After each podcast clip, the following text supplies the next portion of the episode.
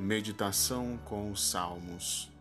Feliz o homem que não procede conforme o conselho dos ímpios, não trilha o caminho dos pecadores, nem se assenta entre os escarnecedores. Feliz aquele que se compraz no serviço do Senhor e medita sua lei dia e noite. Ele é como uma árvore plantada na margem das águas correntes, dá fruto na época própria sua folhagem não murchará jamais. Tudo o que empreende prospera. Os ímpios não são assim, mas são como a palha que o vento leva.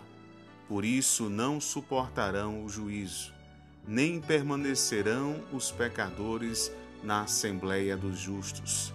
Porque o Senhor vela pelo caminho dos justos, ao passo que o dos ímpios leva à perdição. Salmo 1